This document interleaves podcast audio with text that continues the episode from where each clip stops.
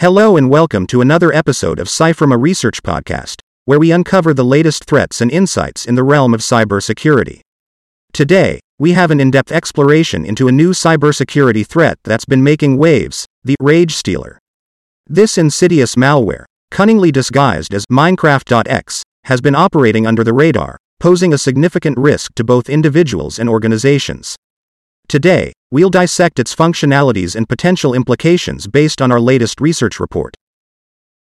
CYFIRMA combines cyber intelligence with attack surface discovery and digital risk protection to deliver early warning, personalized, contextual, outside in, and multi layered insights.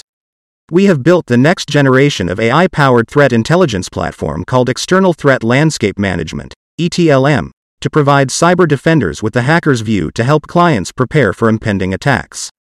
CYFIRMA is headquartered in Singapore with offices in Japan, India, the US, and the EU. Customers include both governments as well as Fortune 500 companies across manufacturing, financial services, retail, industrial products, natural resources, and pharmaceutical industries. Our research at CYFIRMA has uncovered a new malware in the cybercrime arena, the Rage Stealer. This malware stands out due to its information stealing capabilities, and its choice of disguise as a common file associated with the popular video game Minecraft, raising concerns about its potential impact on the gaming industry and individual gamers.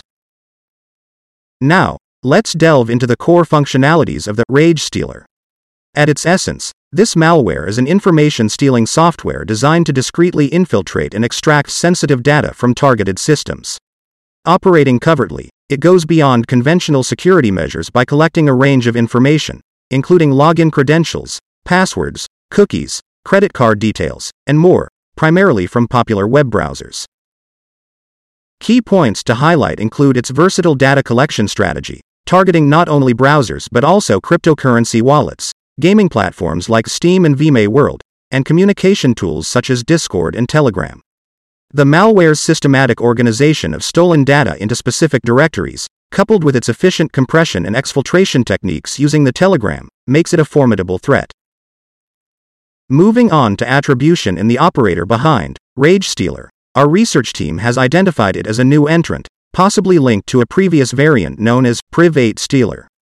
The operator, who goes by the pseudonym NSPER, promotes the malware under the name X Stealer on a Telegram channel.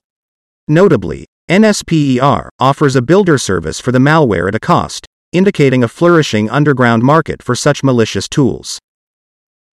The emergence of Rage Stealer exemplifies the escalating threat posed by information stealers in the cybercrime landscape.